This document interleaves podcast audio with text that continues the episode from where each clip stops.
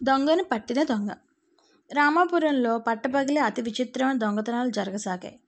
కానీ రాజభటులకు దొంగను పోల్చడం చాలా కష్టమైపోయింది. ఎందుకంటే దొంగ నగరంలోని వేర్వేరు ప్రాంతాల్లో ఒకే కాలంలో దొంగతనాలు చేస్తున్నట్టు కనబడ్డాడు వాడి కోసం ఎక్కడ మాట వేయాలో రాజభటులకు తెలియలేదన్నమాట.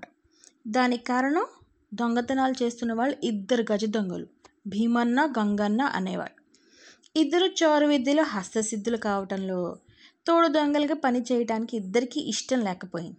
అయితే ఒకరు మరొకరికి ప్రతిబంధకంగాను పోటీగాను ఉండ ఉండటం వల్ల ఒకరినొకరు ఎలా అణగార్చాలా అని చూస్తున్నారు.